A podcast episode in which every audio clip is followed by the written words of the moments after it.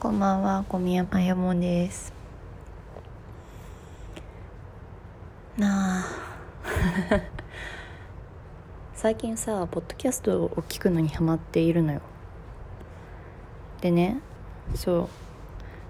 の中でさ、ちょっと好きなポッドキャストをみんなの好きなポッドキャストもまあ気になるのもあるんですが、個人的になんかこれ超おもろいからみんなも聞いてほしいな、多分もう聞いてるだろうけどというの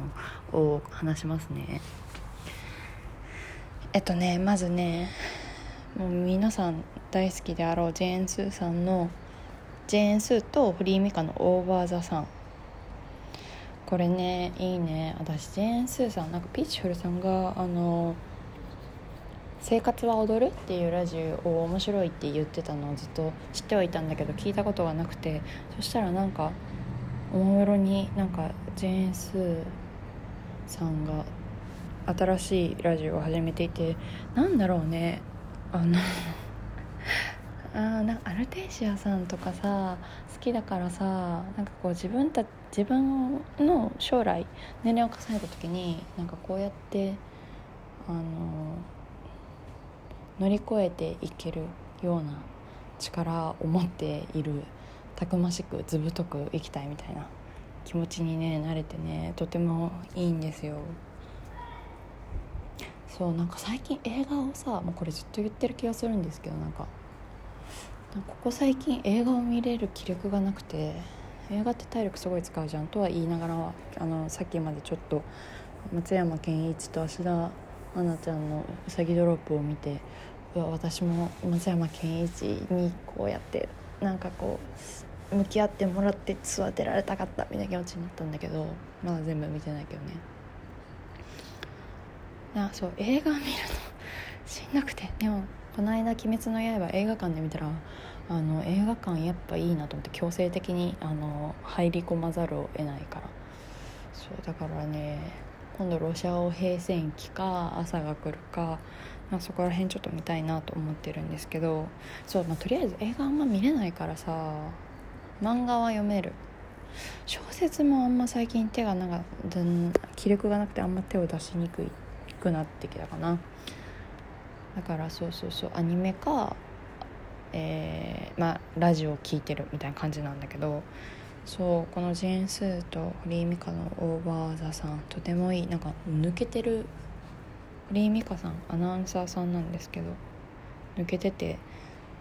いいなと思いながら、なんか私のかかとも振っときゃいたらパルメザンぐらい出んのかな角質がとかね思いながら今日聞いてたわ、金曜更新されたばっかの最新回を。あとね、そう歌丸さんのアフターシックスジャンクション別冊のやつね。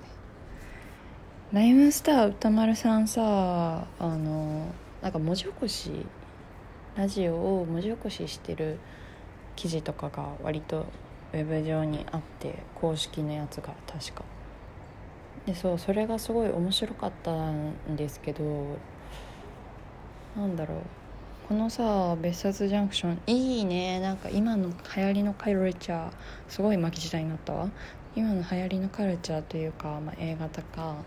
例えばこの間のさもう熱々の熱だったタイの BL ドラマとかさ、私まだ見れてない、なんかもうすごいブームになってる時になんか見損ねて、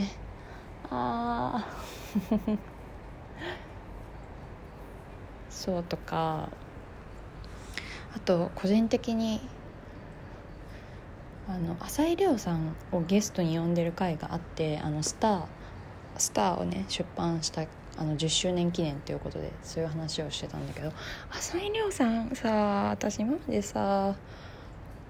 その浅井亮の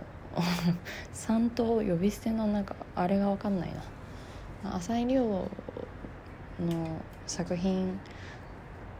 とか時をかけるゆとりとかさ、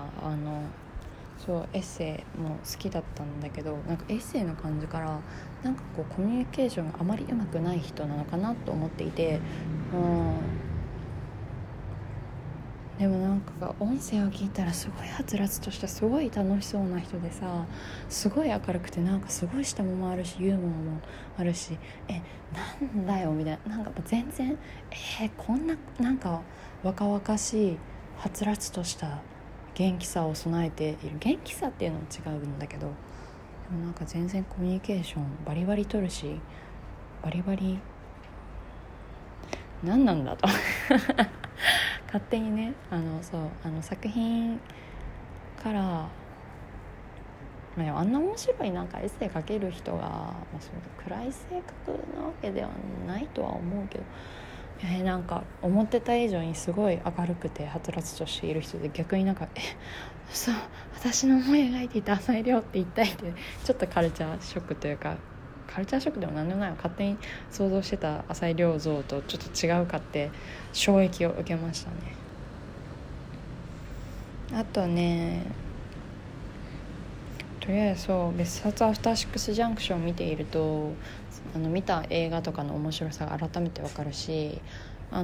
えばロシア平戦記とかなんか正直別に見なくていいかなと思ってたんだけど、これ聞いてたらそんなに中国のアニメーションがこうどうすごいのか教えてくれるんだったら見に行こうかなってなりましたね。あとね、Vogue Japan のポッドキャストいいよねこれね。しかもこれも最新のシーズン4、ジェーンスーさんだしね。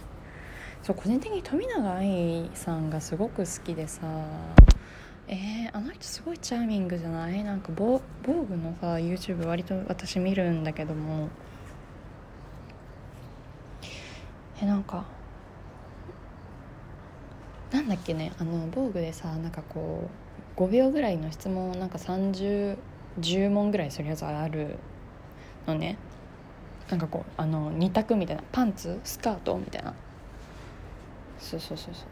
うのがあるんですけど、なんかそこで友情恋愛みたいなのを聞いた時に富永愛が恋かな、楽しいよね恋って言っててさ何そのもうね、この動画めっちゃいいから見てほしいの。なんかもう私はそれで明確にこうズギュンとなったね。あとはVogueのなんかWhat's in the Bag みたいな特集で富永愛がなんだっけ、めっちゃ高いバッグ、選ばれし人だけが買えるバッグ、あれをすごいガツガツ普段使いして、なんか高くていいものをたまにとっておきの日にっていうのもいいけど、いいものを毎日の生活の中でちゃんと使ってあげる、ちゃんと手入れしてあげるとか、別に手入れしなくてもいいけど、なんかそういう姿勢とてもいいなと思って、 そしたら富永愛さんのポッドキャストがあったのかと分かり、あと壇蜜さんとか湯山玲子さん、これはね聞いていない、わからないけど、湯山玲子さんのは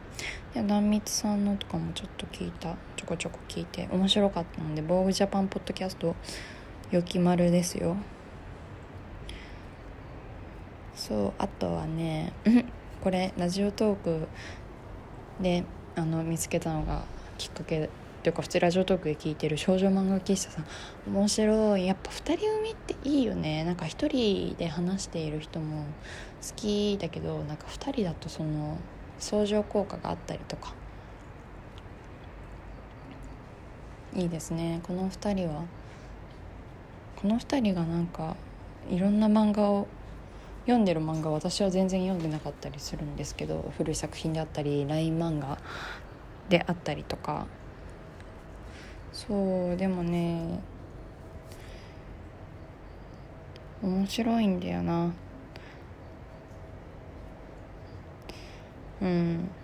何がおもろいかって言われたら分かんないけど、でもオタク特有、何かにこう一つのことに対して割とこう熱意が高い人たちがハイテンションで喋る時のトーンとかが好き。セブンシーズの回とかめっちゃ好きだったな。セブンシーズ私も読んでめちゃくちゃ面白かったので、そんなもんか。あと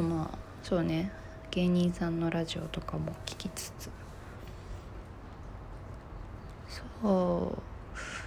うなんだろう、なんか世の中には面白いものがたくさんあるな。そしてそれはネットがこう台頭してきたことで、いくらあってもこう追いかけきれない、見つけきれないみたいなのをめっちゃ歯がゆいわってなるね、本当にね、なんかながら聞きできるのがやっぱりいいところですよね、ラジオのととても思ったりするね。よし、差し入れありがとうございます。滝口香織さん、お返しトークびっくりしましたが嬉しかったです。これでまた差し入れくれたら永久期間じゃん、ダメだよ美味しい棒と元気の玉ありがとうございます。しかもさ、この後滝口さんなんか2回連続ぐらいでまたくれててさめっちゃくれるじゃん。ありがとうございます。そんな、なんかあれだね、推しに貢ぐってこういう気持ちなの？私はあんまり推しに貢ぐ文化がなくて、貢ぐって言い方もなんか違うかでもありがとうございます。あと DJ かまととさん、元気の玉、なんか